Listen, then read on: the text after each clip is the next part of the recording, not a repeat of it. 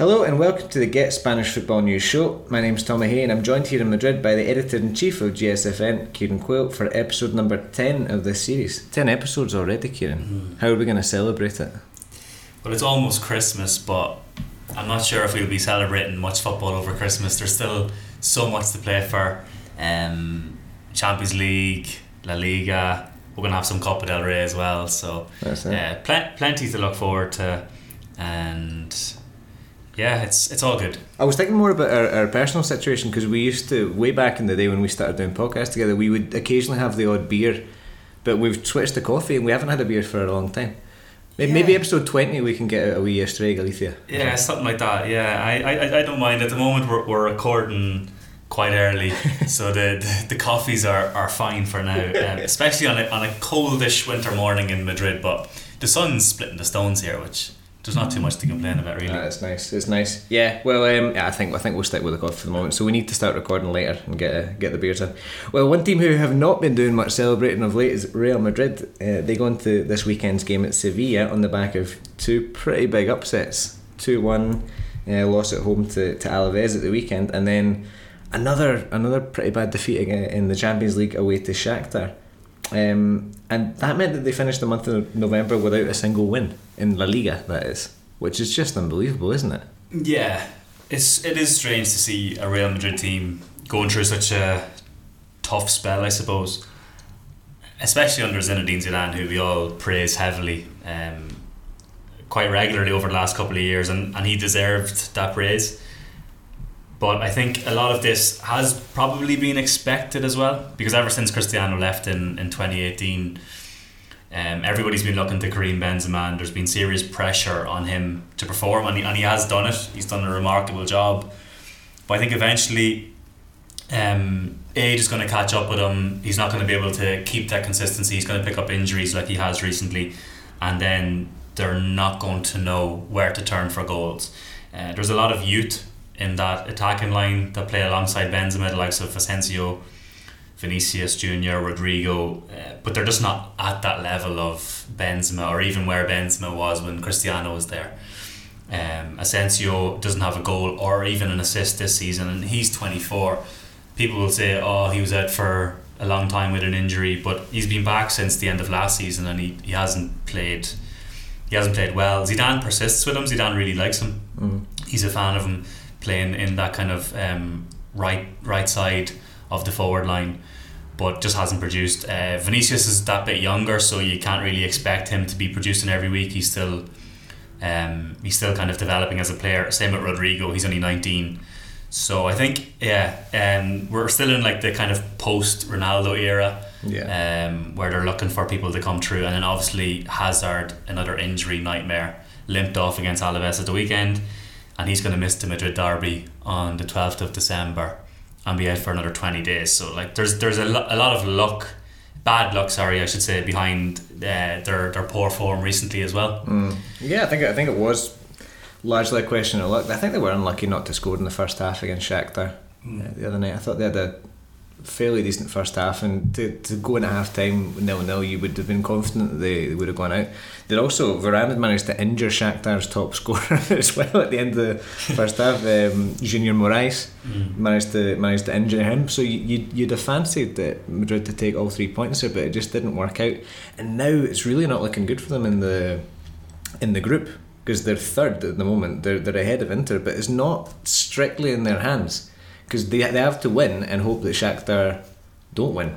And this is like it's crazy to see Real Madrid in this position. Yeah.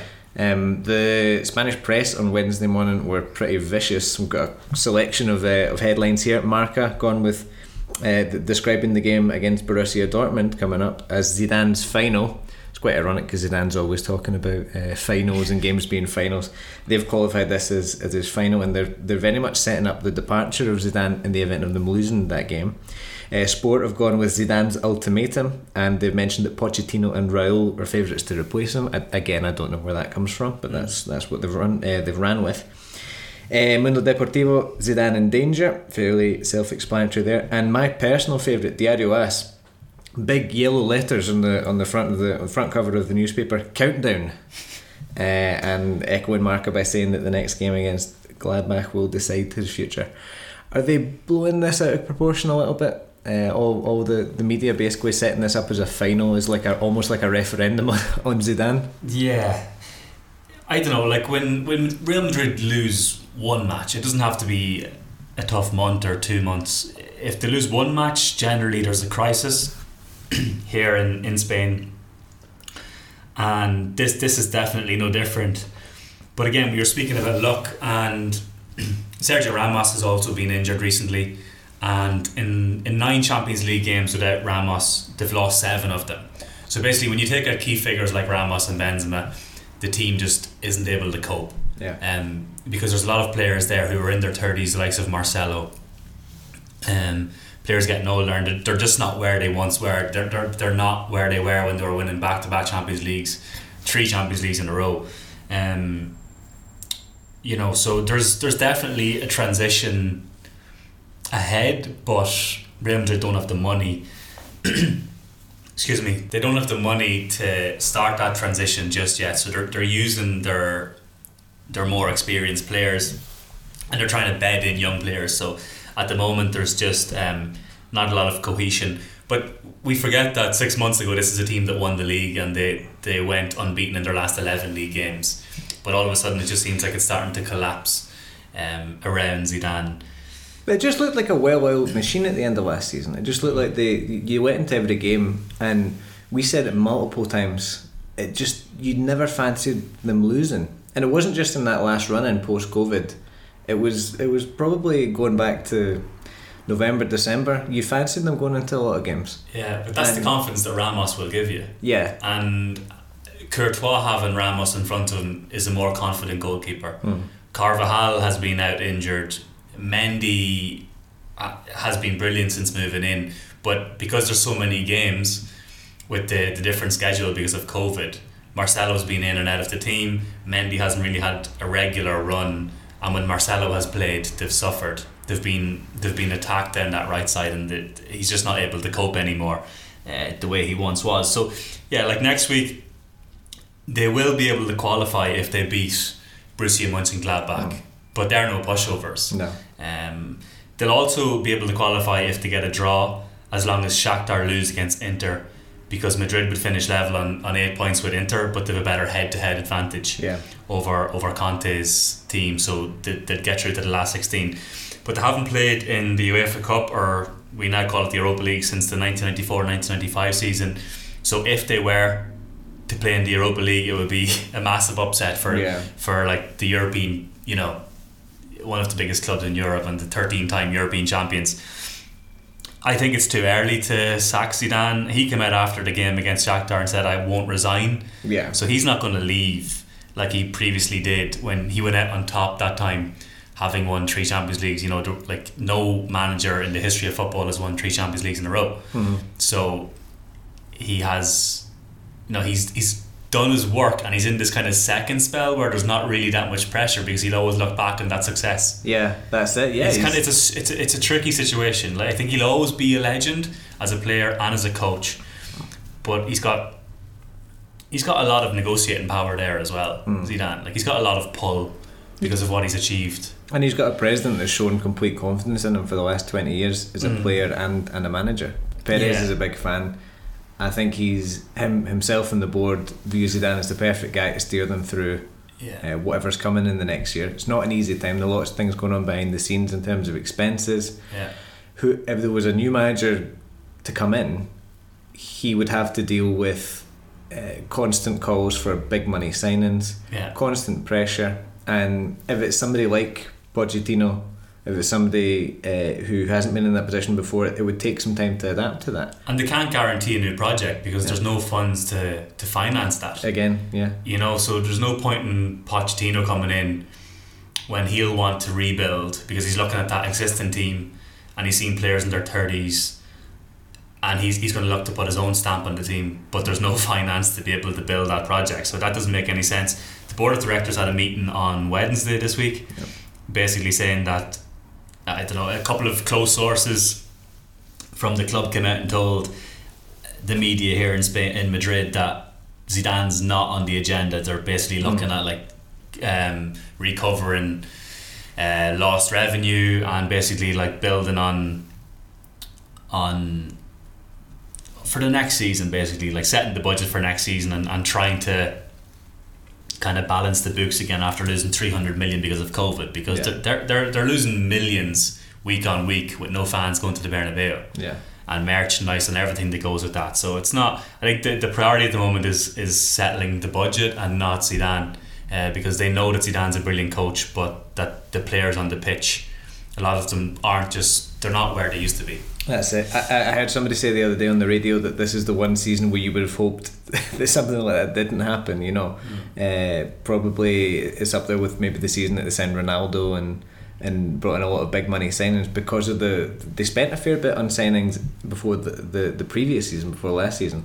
Plus they've got the remodelling or the refurbishment of the Bernabeu and all that. They've got so many things to pay for at the moment, so this was the season where it couldn't have happened. And I think they do need somebody like Zidane just to kind of steady the ship. We've said it before and we'll say it again, I think he's a perfect guy for the job, so I think it would be a really daft thing to get rid of him. But how often have we seen the sort of tail of the press wag the dog of a football team? And I think it certainly happens with Madrid. They're very, I think it's the pressure really comes from the media. The opinion of the fans is formed largely by the media, and they're an incredibly critical fan base. So it looks at the moment, 3rd of December, as we record this, it looks like he's safe for the moment, but you never know, a few more bad results and it can all change. But knowing Real Madrid, they'll probably turn this around and win the Champions League. Well, I saw somebody say that on Twitter the other day. It was like, oh, this is the year they're going to win it, because it's... And they're still in contention for the league, so... That's it. It's early doors. Yeah. Well, we'll talk more about their upcoming game against Sevilla later. Over to Barcelona now. What a difference a week makes for them. Their league form is still being called into question, obviously. But since that loss against Atletico 2 weeks ago, they've won all three games, scored 11 goals and conceded none. So Koeman couldn't really have asked for any more. Yeah, they're a very strange team this season, this Barcelona team. Koeman obviously came in with his own ideas. A lot of injuries have happened since coming in, and that's kind of disrupted his plan, especially defensively. They've had a nightmare. Sergio Roberto, Pique, they're all out for lengthy spells. Sergio Roberto actually tested positive for coronavirus yesterday, even though he's had minimal contact with the squad over the last couple of weeks because he's been injured. Pique is out. Longley got injured recently, and they've had Mingueza come in there at centre-back. So, yeah, Dest has come in and then he's got injured as well. So it's been a bit topsy-turvy for Koeman at the back. Yeah, I like this Mingueza guy though. He's the vice captain of Barca B, I believe. Yeah. But he wasn't even starting all those games. He was occasionally on the bench and stuff like that, and to get promoted from there to right to the first team, and he's held it together. I think he's had some pretty solid performances, and looks very mature. Yeah. For a guy so young. He said he keeps his beard because it makes him look older. So maybe that's where the maturity's coming from. But they've also had De Jong play centre back, which isn't ideal. Like obviously Koeman wants him sitting in the central defensive midfield role and basically running the show from that deep line position. He's a big fan of Busquets, which a lot of Barcelona fans don't really like. They prefer to see Pjanic in there alongside De Jong. And then obviously an inspired Lionel Messi helped them to win 4-0 against Osasuna, which was a very good result because in the league they've been so poor and they've been sitting down there in the lower half of the table, and then Messi picked up the ball with a few minutes to go the other day, and it was kind of like, okay, this is for Maradona. You could just see him getting the ball and he makes that kind of diagonal run and then just whips it into the far top corner, and it's a lovely gesture because he took off his Barcelona top and underneath he had a Newell's Old Boys jersey with the number 10 on the back. And obviously Maradona played for Newell's Old Boys, so did Messi as a kid before moving to Barcelona. So that was a really nice gesture. And he scored a similar like carbon copy of a goal that that Maradona himself scored for Newell's. Yeah. It's just there were loads of weird coincidences with the goal, but you were saying he'll probably Messi will have to pick up the bill for that. Yeah, I think there's a €3,000 fine because you're not supposed to wear any other jerseys or anything like that. Yeah. Underneath your club's jersey, there's just, I don't know, there's some agreement with brand manufacturers, yeah, and that type of thing. So I don't think Messi will mind paying the €3,000, but he also attempted a hand of God goal for Martin Breitwaite's goal that actually put Barcelona 1-0 up. Breitwaite got the final touch and the ball was kind of lobbing in, and just as it was about to go in, Messi decides to jump up and kind of like tries to direct the ball into the net, but he misses it because obviously he's not the tallest in the world. He misses it, it still goes in, and Breitwaite scored.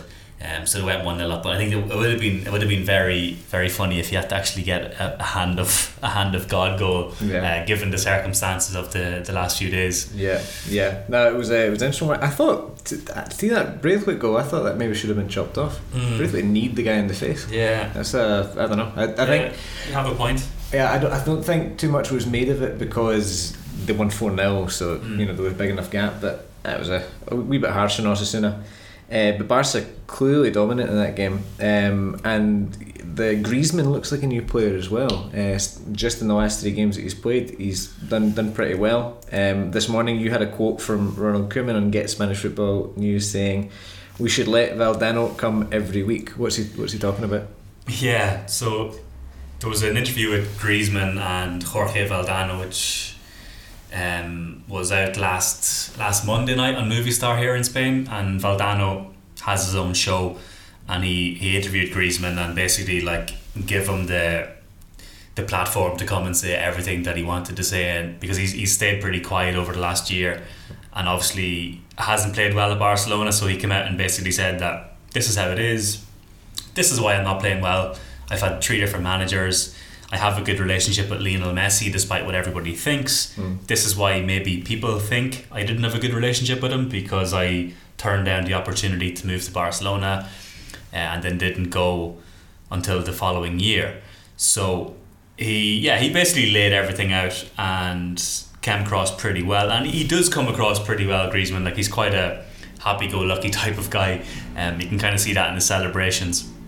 Don't even talk about that. Huh? Don't even talk about that celebration. Just outrageous. But he's scored 3 goals in 3 games now, so Koeman was basically saying that let Jorge Valdano come every week, let him talk to Griezmann if that makes him happy, if that makes him confident, and he's firing on all cylinders again. His goal last night against Ferencváros was brilliant, like a little back heel. So he does look confident.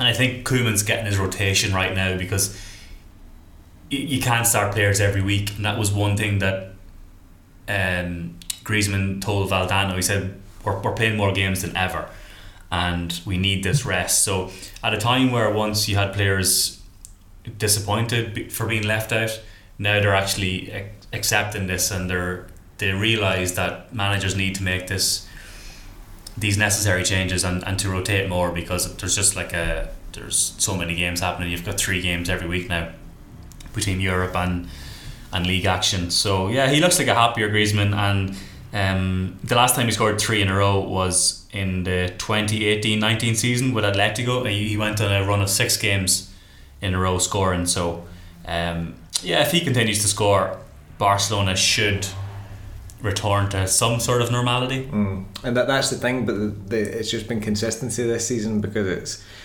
a few weeks ago we were talking about how they looked like they were going to kick on, and then there was a game, and their league form is really what's been suspect. If you're looking at the Champions League form, you'd think, oh, this team's flying, 5 out of 5, that's it, but you look at the league form and there's something just not quite going right there. So they're very up and down. Yeah, they're currently sitting 7th in the league, yeah, and they're 3 points off Madrid in 4th, so I mean they're not a million miles away, but when you look at the gap between them and Real Sociedad, there's 10 points.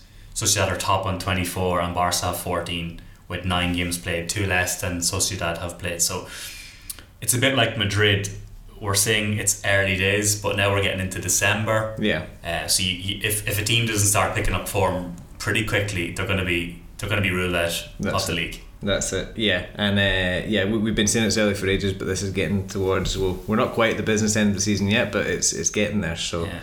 It'll be interesting to see how that turns out. Atletico, good. I'd say there's a really real feel good factor just now about Atletico, certainly in terms of the league.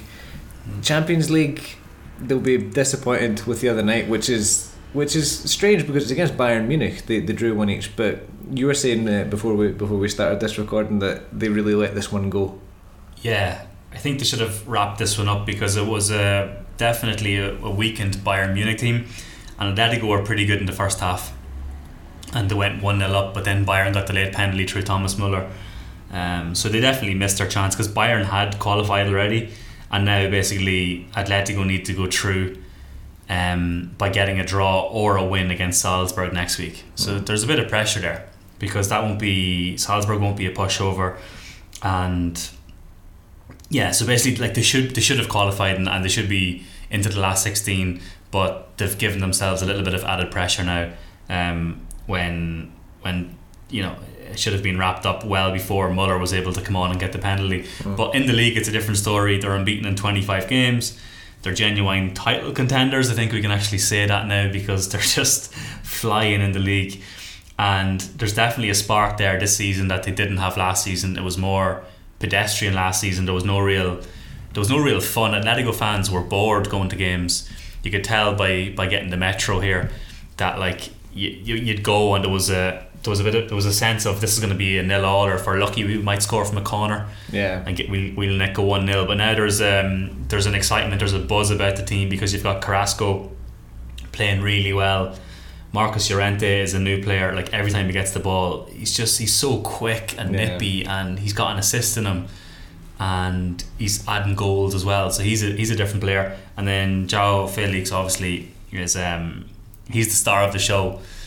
It feels like he's the star of the show overnight. Like it's kind of, we've been waiting for a while for him to kind of produce, but now he seems to be producing every week. Yeah. And some of his touches the other night against Bayern, like he's just playing with so much confidence and creating a lot of play from deep. Like we have to remember, this is an Atletico Madrid team playing with no strikers. Like they haven't played with a striker in a month, with Suarez out and Costa out. And they've only scored 3 goals in 4 games without Suarez. So Felix is the one that's driving this team forward. He's the one picking it up from deep and bursting forward. And that's why you have the likes of Carrasco and Llorente playing higher alongside him, because he needs that extra support with no strikers there. So I think once Suarez comes back, they'll have a bit more about them. But they're still unbeaten in 25 games in the league, which is...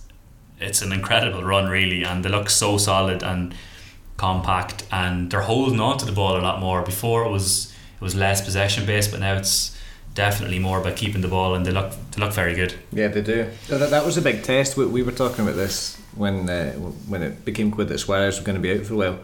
How are they going to do without him? And they've managed to dig out results, and I would say that it's been digging out results. They've not been hammering teams without him.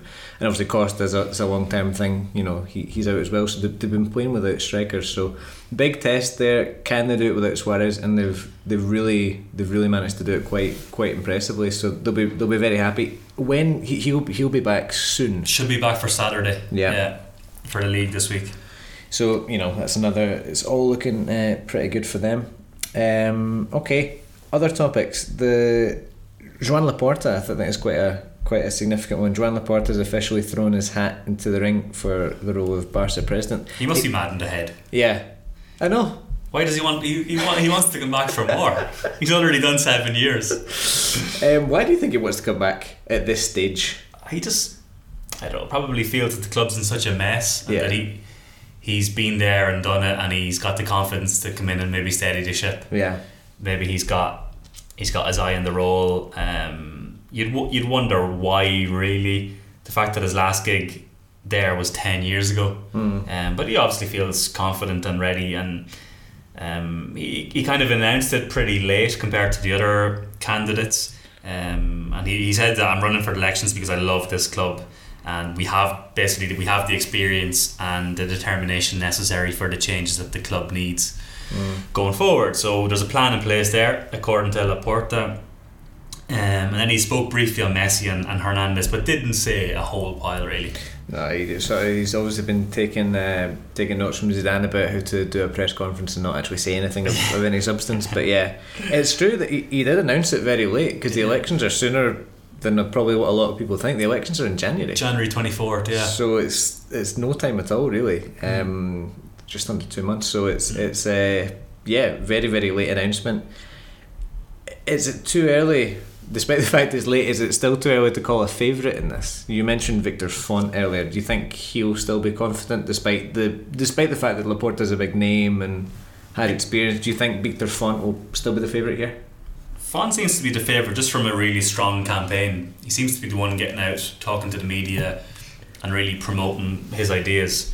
So he seems to be the one, that people are talking about, and that a lot of the media here are saying that he'll get it. I don't know. I don't know if they'll give it to Laporta, the fact that he's done 7 years there already. Who knows? Who knows who's going to get it? There's several candidates in for it. Surely they can't do as bad of a job as Bartomeu, who most people have as basically described as the worst president in the history of the club. It was Gaspar for ages, was like the least popular because of kind of left the club in a bit of a state, and there's a good bit of financial mismanagement and stuff. So before this year, I would say it was him, but this that in summer with Messi just took it to a whole new level, didn't it? Yeah. So the bar's fairly low for whoever comes in. Let's look ahead to the league, because there's one or two fixtures that stand out kind of lower down the table. We were talking about Betis before we started recording. Now, they're away to Osasuna. Betis at the beginning of the season looked good. They were one of these teams you're like, okay, they'll be pushing for at least Europa League again, maybe in the wildest dreams try and get something a bit more, but it's not been good of late. They managed to lose against Eibar, really flat performance, and you said to me earlier that it's all looking a bit Ruby-esque. It's looking like they're going back into form. What's going on at Betis? Yeah, they lost 2-0 against Eibar on Monday night. It seems that Eibar play every Monday night. But Betis are 15th, and I think there was an excitement with Pellegrini coming in. Manuel Pellegrini has a pretty good reputation in Spain, having managed Villarreal, Real Madrid and Malaga as well. Got Villarreal into the Champions League and did pretty well with them. But I don't know, every time I watch Betis, I don't know if it's because they're such a big club, but I feel like they always underperform. And over the last few years, they just haven't been able to get going. Like, you've got Joaquin, and he'll give you some moments of magic, and Fekir as well. But there's been no consistency whatsoever over the last few years, and it just seems to be going the same way this year. And defensively, I didn't know they were this bad, but Pedrito Numeros, who's got a really good Twitter account and he comes out with all these stats, he came out with one the other night after Betis lost 2-0 against Eibar at home, and he said that they've conceded the most goals this league, 23. Over the last two seasons, they've conceded the most out of any team in Spain, 83. Over the last three seasons, they've conceded the most, 135. Over the last four, 196. And all in all, over the last five seasons, out of any team in La Liga, they've conceded 260 goals. That's really shocking, isn't it? For a team that's managed to stay. Yeah, they've managed to stay up, but they've conceded a lot of goals, and that's obviously a problem, and that's why they've been finishing lower than where we would expect them to finish, because they're a huge club. You get 54,000 fans every week when Betis play in Seville, and generally their style has been an attacking style. That's what they like to kind of identify themselves with, attack and play, exciting football. But it's a bit like West Ham in England, that West Ham fans like that, even if it doesn't bring them success, so to speak. It's not winning football, but they like to see nice stuff, and that's why somebody like Allardyce, when he was there, was just like the antithesis of what the fans wanted. I think Betis are a wee bit like that as well. They like flair players, they like nice attacking football, but when you're conceding so many goals, you need to be scoring so many goals. This is the problem, and they're not. And Borja Iglesias, poor fella, he just can't get going. He's got this like 28 million euro price tag hovering around his head, and it's so hard for him, because he came in and I watched a documentary about it, and he's just a really, really nice, down-to-earth guy, but he just can't get going at all. And now he's out of the team as well, and Laurent Moron, he can't score either. So there's just, they're struggling for goals. They've only scored 12 goals in 11 games, and they've conceded 23. So it's -11. It's the worst in the league at the moment. So it doesn't look good for Betis. They're just 2 points off the bottom three. Yeah, not at all. Okay, what else? I would say the one that you'd recommend people watch is Sevilla versus Real Madrid. Just again, we've touched on Madrid. Sevilla will also be looking to bounce back, which is an interesting thing. You'd normally what happens is there's like a rule of three, and if you get two really big upsetting results for a big team like that, for Real Madrid or Barcelona, they'll normally pull out the hat on the third one. I heard Arsene Wenger talking about that. He said, "I've never lost three competitive games in a row in my managerial career." Really? Because something happened on the third game. Yeah. And it's like pressure. Yeah, I don't know what it is, but it's a psychological thing. It's like, right, we've got to win it, you know, for the guy, for the manager. Now you're away to Sevilla, who, if they were going steady, if that makes sense, I'd fancy Madrid just to have that, but Sevilla lost really heavily against Chelsea just there, so they'll be wanting to bounce back as well. So bizarre result. It's just, I'm really looking forward to Sevilla Real Madrid. I've got no idea what's going to happen in that one. Yeah, it's a strange one because Sevilla lost 4-0 at home to Chelsea. Yeah, they were already through to the last 16. That didn't matter. I didn't expect the 4-0 win. Giroud scoring all four goals as well. So yeah, that was a very, very strange result. And you can say Sevilla are at home against Real Madrid, but there's no fans, so it's not the same anymore. So I think these games that are going ahead, you can kind of take away a fantastic atmosphere in the Sánchez-Pizjuán that could act as a 12th man against Real Madrid this weekend, but that's not the case anymore. So Madrid, they're fourth, Sevilla are fifth. Very similar runs in the league so far this year.